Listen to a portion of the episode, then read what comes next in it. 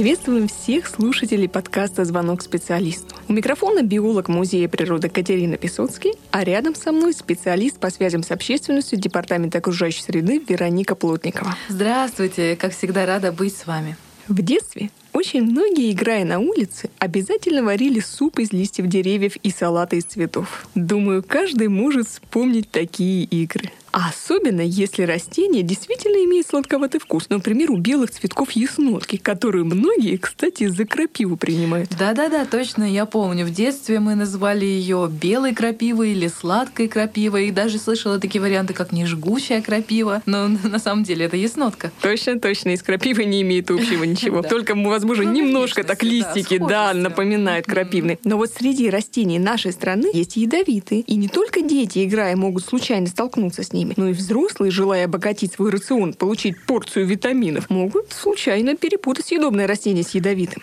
В центр отравлений поступают разные тревожные звонки. И отравление различными растениями, увы, не редкость. Сегодня предлагаю поговорить на очень актуальную тему. Какие растения мы можем называть самыми опасными среди тех, что произрастает в нашей стране? С какими съедобными растениями их чаще всего можно перепутать? И как вовремя их распознать? Гостем передачи станет руководитель отдела тропических и субтропических растений Таллинского ботанического сада Ян Метик. И тема настолько важная и настолько многогранная, что предлагаю поговорить отдельно про отравление плодами растений. Или так называемыми ягодами. Точно. И отдельно про другие ядовитые части растений, которые человек может по ошибке употреблять в пищу. Ну, например, в салат или сделать витаминизированный напиток. И как раз в этом выпуске подкаста мы рассмотрим этот второй вариант подробно. Кстати, Катерина, а часто ли вы делаете салаты из различных листьев? Я не не часто готовлю на кухне. И салаты я предпочитаю из овощей, произрастающих на грядке. А из дико растущих растений по весне обязательно хоть раз в году я делаю крапивный суп. Да, его вкус просто с детства помню и очень люблю. Я думаю, это легендарный вкус. Наверное, каждый из нас помнит вкус крапивного крапивы, супчика. Да. Точно, это точно. весна, знак весны. Точно, это знак весны. Хотя хочу предупредить всех слушателей, что с употреблением крапивы в пищу нужно быть осторожным. Во-первых, если у человека аллергия на крапиву, ну, само собой, тогда так употребление крапивы в пищу просто невозможно. И особенное внимание э, нужно уделить тем людям, у кого повышенная свертываемость крови. А вы, Вероника, в своей семье делаете супы и салаты из лесных растений? Ну вот, знаете, Катерина, несмотря на то, что в детстве я часто ела суп э, из крапивы, вот как-то в моей семье это не прижилось. Однако мы очень любим кушать именно вот свежие растения прямо во время прогулки. Вот когда гуляем, например, найдем зайчью капусту или сурепку, или вот кислый щавель, который произрастает в дикой природе. Вот это фавориты моих детей. Они с удовольствием всегда это кушают на прогулке. Поэтому по весне, вот, кстати, мы очень любим, говоря о привычках, мы очень любим кушать молодые еловые побеги. На вкус они, знаете, такие вот немножко кисленькие, как щавель, но с таким еловым, едва уловимым привкусом. Вот это прям наша такая витаминная вкусняшка. Мои дети всегда, когда бегут по весне, они срывают эти побеги и едят. И мне даже приходится им напоминать даже сейчас, чтобы сейчас они уже их не ели. Сейчас уже время прошло. После вкуса остается как будто вот после зубной пасты с еловым вкусом. Но перейдем ближе к теме. В нашей стране произрастают разные ядовитые растения, но есть среди них и такие, чей яд очень сильный и чрезвычайно опасен. Это прежде всего вех ядовитый, болиголов пятнистый, ну и аконит, хотя аконит все-таки это не наше такое, не эстонское ни в коем случае растение, но тем не менее иногда вот на саду произрастает. И э, просто если говорить о самых ядовитых, наверное, вот эти три растения вот наиболее такие ядовитые, наиболее такие опасные. И, казалось бы, растения эти по названию-то не очень-то знакомы. Разве что, возможно, аконит, как украшение сада некоторые люди используют на участке. Ведь его фиолетовые соцветия очень красивые, такая опасная красота. Но вот об олиголове и вехе, или как его еще называют, вех, вероятно, и не все слушатели знают и слышали. И казалось бы, ну что тут, ну растут эти растения ядовитые где-то по берегам рек и на лесных опушках, пускай себе растут. Дело в том, что бывали такие случаи, ну скажем, прямо редкие случаи, но все же бывали, когда на садовой грядке среди укропа и петрушки вырастал болиголов пятнистый. Представляете, уважаемые слушатели? Невероятно. Конечно. Ведь человек даже и не подозревает, что такое такое опасное растение выросло на грядке. И вся проблема в том, что это растение похоже на петрушку. И человек вполне может подумать, о, какая крупная петрушка уродилась в этом О, году. Да, не хотелось бы, чтобы в салат с петрушкой огурцами попало это смертельно ядовитое растение. И особенно часто бывали такие случаи, когда сад граничит с лесной зоной. Прилетают вот туда вот эти семена, да, и попадают на грядки. Действительно, довольно опасная ситуация. Мгм. Итак, я сейчас достаю гербарий с болиголовым, так, поместим его сейчас перед нами,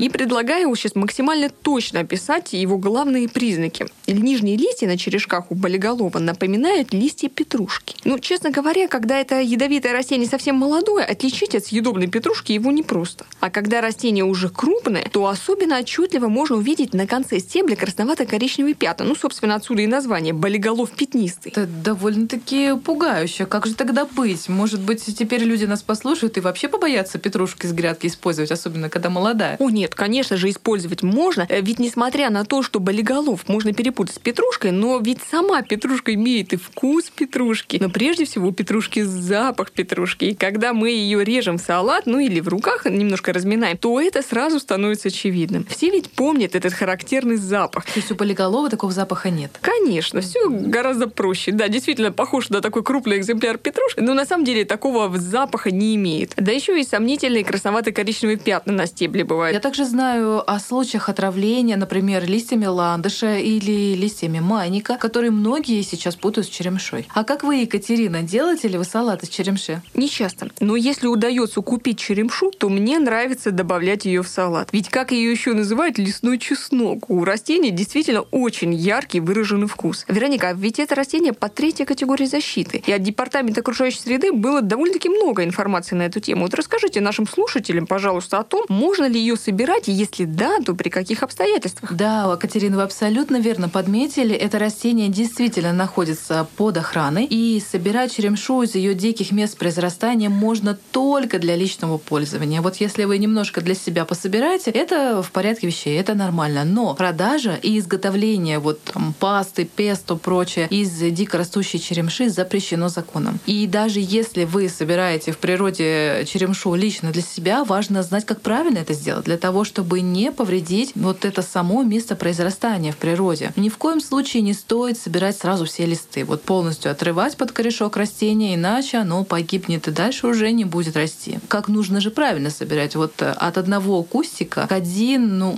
максимум два, но лучше желательно один листик отрывать, остальную часть растения оставлять расти. Вот важно быть, конечно, в этом вопросе сознательным. Если, например, вы приходите куда-то и видите, что здесь уже собирали черемшу, то стоит взять себя в руки, умерить аппетит и пойти поискать другое место. Все-таки это действительно важно для того, чтобы сохранились вот эти места а, произрастания. Несмотря на то, что она у нас очень а, быстро растет, все-таки у нас и потребление довольно-таки большое, высокое. Люди любят у нас черемшу. И, конечно, она нуждается в дополнительной охране и в нашем сознательном к ней отношении. Ну вот в Тальне, в районе центрального рынка, да и возле старого города, иногда можно встретить людей, продающих черемшу. Получается, что приходится надеяться, что они не нарушают закон. Да, действительно. Ну, э, можно, конечно, и проверить эту ситуацию, ведь э, на самом деле наши инспекторы Департамента окружающей среды, они выборочно устраивают подобные проверки. Как это делается? Ну, человек просто должен доказать, что эта черемша получена из его сада. То есть конкретно показать место произрастания в своем саду этой черемши. И это ведь на самом деле все видно. Будет видно, насколько большое это место. Действительно ли там растет столько черемши, сколько он продает. И там будет видно, срывались оттуда листики, не срывались. Это все практически очевидно. Поэтому, если, конечно, а, люди, скажем так, берут эту черемшу из леса, получают нечестным путем и продают, то они играют с огнем. Потому что штраф довольно высок. Это около 300 штрафных единиц, 1200 евро. Ну, прилично Да, большая сумма за нелегальную продажу черемши. Это точно. Поэтому не стоит играть с огнем. Конечно, лучше быть честными и не только из-за боязни получить штраф, но скорее больше из-за заботы о нашей окружающей среде. Ну что ж, а- ну а у нас на связи уже через пару секунд будет замечательный специалист, руководитель отдела тропических и субтропических растений Таллинского ботанического сада Ян Меттик.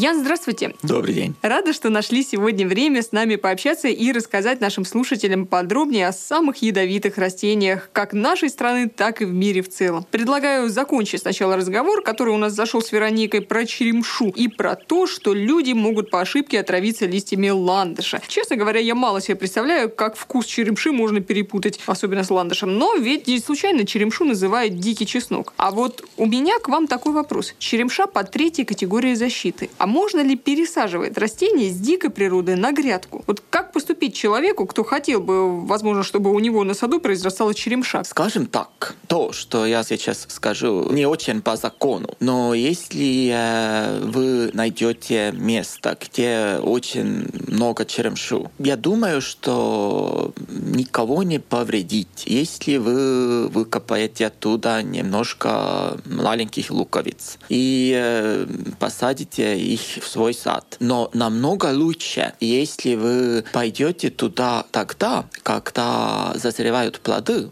возьмите семена черемшу и э, сеете свой сад. Если ему подходит место, тогда он очень выносливое растение и э, может даже стать в некоторых случаях инвазивным. Лучше всегда сеять семена, и даже в наших магазинах иногда продают семян черемши. Да, мне кажется, это даже проще семенами посеять, чем идти выкапывать луковички, вот это все. Тем более, Вероник, правда, ведь это не очень законно. Да, согласна, согласна. Поэтому, конечно, мы рекомендуем все таки И я, кстати, я знаю э, довольно многих людей, которые себе в сад э, привели черемшу. И они, скажем так, дали бы очень много, э, чтобы сейчас избавиться от него, так как место очень подошло, и у них в садах черемша-то черемша. И больше, кроме черемши, ничего, да? Ну так есть.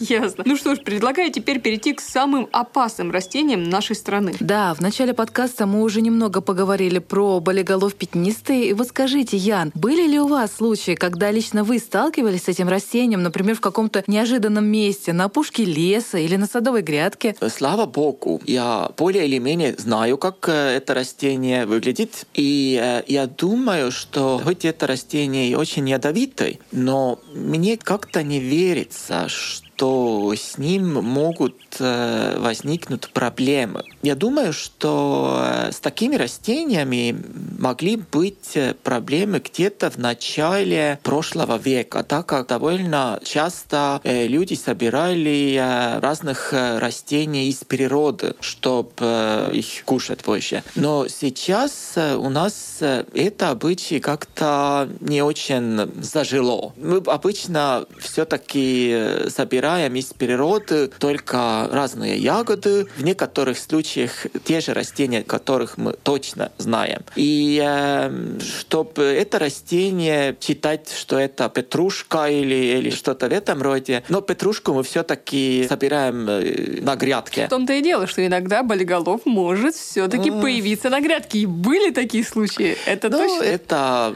по-моему, довольно, ну, редкий. довольно редкий случай. Я, я думаю, что намного вероятнее то, что у людей э, в саду растет черемша, ландыш, или еще хуже э, растет осенник их листья довольно одинаковые, особенно черемша и осенник. И вот осенник, если мы говорим о самых э, ядовитых растениях в Эстонии, по-моему, оно может быть среди самых опасных. Оно содержит алкалоиды? Точно так есть. Это довольно опасно. Я так понимаю, случаи, когда на вашем саду произрастал болиголов на грядке, у вас такого точно не было. Слава богу, этого не случилось. Ну да, если на грядке, конечно, его встретить довольно сложно, как уже Ян сказал, то вот, например, бывали случаи, когда дети, гуляя, принимали вот этот э, болиголов э, за дудник и делали из него такие дудочки, свистелки. И вот тогда со стебля вот этот сок попадал ядовитый им в рот, и тогда они получали отравление. Тоже довольно-таки опасная ситуация. Одно растение из эстонской природы, с кем можно... Возникают такие интересные ситуации, интересные в плохом смысле слова. Это, по-моему, тис тоже ядовитое растение, и ядовитый э, от корней до семян. Есть даже в истории мира случаи, когда люди умирали или людей отравили с тем, что им дали ложки из тиса. Из тиса. А я слышала такую вот историю, это. что делали кубки человека, да. который хотели отравить, давали ему именно такой кубок из древесины тиса, и когда наливали всем воду, ему наливали воду вот в этот кубок из древесины тиса, да. Но это должна быть свежая древесина, или он настолько долго сохраняет свои ядовитые свойства, что даже высушенная древесина, она ядовита остается? А или? вот это хороший вопрос. Но э, с тисом э, еще одна э, вещь, что мы обычно не думаем. Мы все же знаем э, советский фильм э, «Тайна черных дроздов». А вы помните, первая жертва появилась так, что ему дали варенье из э, плодов тиса, откуда не были удалены семена. И так умер первая жертва в фильме «Тайна черных дроздов».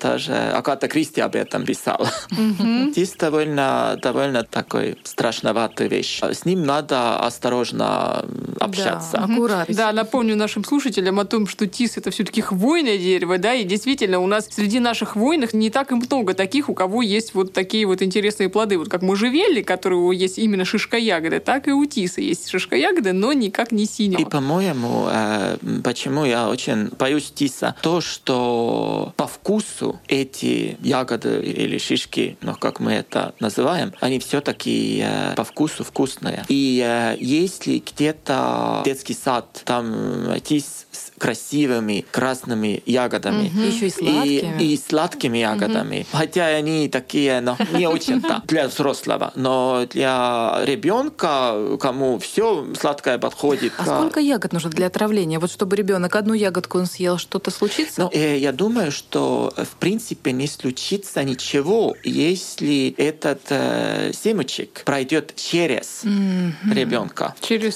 пищевой тракт. Через пищевой То тракт. То есть оно там не расколется? Не, но если она ребенок э, щует, прожует да. эту семену, раскусит, так, раскусит, mm-hmm. тогда это уже плохо. Но сколько этих семян, к сожалению, я не могу mm-hmm. на это. Mm-hmm. Ну, наверное, еще зависит от веса ребенка. Э, ну, вообще, скажем так, что, конечно, в первой части передачи мы говорим сейчас с вами о ядовитых растениях, конкретно их разных частях, а вот о плодах поговорим в следующем подкасте. А сейчас возвращаемся именно непосредственно к нашей теме. И давайте поговорим о том, что если, например, человек хочет как бы сделать какой-нибудь смути или, например, еще как-то вот витаминизировать свой организм, то вот какие растения, вот нужно с ними быть очень осторожны, да, у нас в нашей природе? Э, если хотите э, делать смути из э, наших диких растений, очень хорошее растение для этого люди говорят сныть. И я думаю, что это растение, которого более или менее люди знают. Но э, семейство, из которого сныть, это очень интересное и довольно опасное семейство сонтичных. Точно из этого семейства придут самые опасные растения нашей природе. Полуголов и э, вьох. Если у вас есть э, такое растение, которое по цветоносам или по листьям мог бы принадлежать к сонтичным, и вы точно не знаете, что это за растение, оставьте его туда. Это может э, кончиться очень грустно, но может кончиться просто в туалете или э, просто в постели. Не возьмите вот таких растений. Каких растений можно взять? Это намного проще сказать. Но иван-чай, конечно, все знают, очень хорошее растение. В общем-то, очень уважаю э, профессора Тартусского университета Райва Майнд. И у него такая очень милая философия. Он когда-то сказал, что я не понимаю, почему людям надо выучить э, ядовитые растения. Людям надо выучить растения, которые съедобные. И все остальные растения, которые несъедобные, Просто не ядовитые. И я думаю, что э, если вы хотите что-то взять из природы, вы на сто процентов не уверены, что это за растение, съедобно это или нет. Пусть она туда и останется. Так как э, есть растения, которые в принципе не ядовитые. Но если ваше здоровье не так уж хорошо, разные растения, которые в принципе съедобные, могут э, вам делать довольно много зла. Э, например, если у вас есть проблема с почками, тогда кислица не ваше растение. Хоть и многие говорят, что да, кислица, она такая вот богатая витаминами, такая. Но не для всех, так как это влияет ваши почки, и если у вас есть уже там проблемы, пусть она туда и останется. В начале передачи мы как раз говорили о крапиве, например, о том, что и крапива тоже не всем подходит. А с чем еще нужно быть осторожным? Скажем, э, сейчас э, липа цветет. И э, говорят, что даже если пить много липового чая, тогда это может влиять на вашу способность регулировать вашу температуру в теле. Потому что липовый чай провоцирует прежде всего потоотделение, да. и тогда температура и, будет понижаться. И э, кроме того, она и повышает твою температуру тела, и с этим уже начинается пот. И если э, пить неделями, месяцами липовый чай, просто организм уже привыкает mm-hmm. на того, что э, этот чай повышает э, температуру, и уже организм привык с этим, она уже... Это чай это делает, я уже не хочу с этим заниматься. И когда отобрать этот чай, организм уже не может справиться с этим, что этот э, А где чай... же чай, где говорит же чай? Да, да, да. И нормализовать, да, свою температуру. Это, такие, даже, даже такие очень хорошие вещи. Все надо использовать. В меру, да, это точно. Это верное замечание. Так, ну про липовые, конечно, цвет. Ну, это откровение, да. Это у нас в Эстонии. А если, предположим, наш эстонский житель решит как турист поехать в другие страны, хотелось бы коснуться темы вот ядовитых растений, где-нибудь там, за рубежом. Например, какие вот самые-самые ядовитые растения, которые вот, например, ну вот заслуживают внимания, и в истории человечества они вот как-то так фигурировали очень э, ярко. Знаково, да. Знаково, да. Но э, некоторые из этих э, самых-самых э, мы можем э, даже в Эстонии найти. Если мы говорим э, о растении, э, например, на подоконнике uh-huh. или в саду, самое ядовитое домашнее растение – это олеандр большинство растений меня не э, влияют, но от э, олеандра, от сока олеандра, э, даже у меня иногда появится какая-то аллергия, но это все-таки э, в случаях, когда я его повреждаю. То есть э, физическое, механическое такое вот получается я, прикосновение. И я. Если его просто гладить, это ничего не происходит, но если э, срезать листьев или что-то в этом роде, это абсолютно надо Помыть позже руки, вымыть наверное, руки. Угу, это, угу. это без всяких вопросов. Люди, у которых есть э, маленькие дети в доме, ради бога, не возьмите себе на подоконник олеандр. Они очень, очень хорошо, очень приятно пахнут цветы олеандра. они невероятно красивые. Невероятно красивые. Но даже если люди чувствительные, у них э, может э, быть во время цветения олеандра станет голова болеть или, или что-то в этом роде. Это из э, растений дома, я думаю, что самый опасный. Еще есть э, разные молочайные, которых тоже выращивают э, в домах. Это особенно суккулентные молочаи. Это довольно обычные э, растения. Они тоже все ядовитые. История из моего личного опыта связана как раз-таки с элеандром. Поскольку у нас в Эстонии он, ну, скажем так, не растет, да, в дикой среде, mm-hmm. но есть только на подоконниках. Вот мы поехали с семьей в отпуск в Крым, Крым, и там он растет в больших количествах. Гуляли мы по набережной, и такие наивные простачки увидели эти шикарные такие изгороди алиандры. Мы стали фотографироваться, мы эти цветочки сорвали себе за ухо, положили, и держим их и тут, и все. Так это было смешно, потому что проходит мимо девочка лет десяти, маленькая еще такая совсем, остановилась такая, посмотрела на нас и говорит, тетеньки, а вы знаете, что это вообще-то ядовитое растение?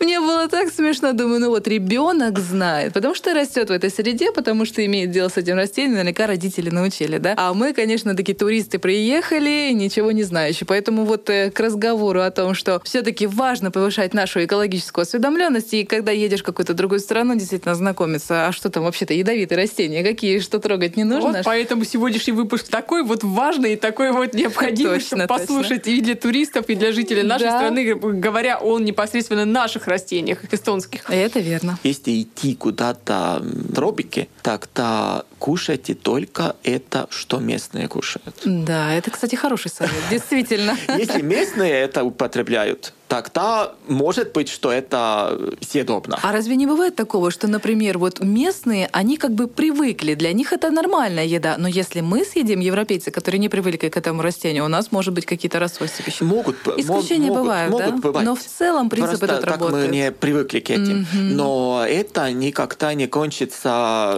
летально. И э, кроме того, скорее то, что влияет наш пищеварительный тракт да. в таких случае какая-то микробиома, какие-то бактерии или что-то в этом роде. Да, так что спасибо. Это Но... отличный совет нашим туристам. Очень интересно. Да, потрясающе. Сегодня спасибо поговорили. Большое, большое Ян. спасибо, что нашли время сегодня рассказать об этой очень важной, важной теме. Не за что. Угу. До следующего раза. Сегодня мы узнали довольно много информации про самые ядовитые растения страны. И предлагаю продолжить тему в следующем подкасте и поговорить отдельно про ядовитые плоды. Да, узнаем о том, какие ягоды у нас опасные, и будем внимательны, чтобы не перепутать их со съедобными ягодами. Напомню, что на связи сегодня с нами был замечательный специалист, руководитель отдела тропических и субтропических растений Таллинского ботанического сада Ян Метти. У микрофона биолог Катерина Писоцкий и специалист по связям с общественностью Вероника Блотникова. До встречи. До встречи.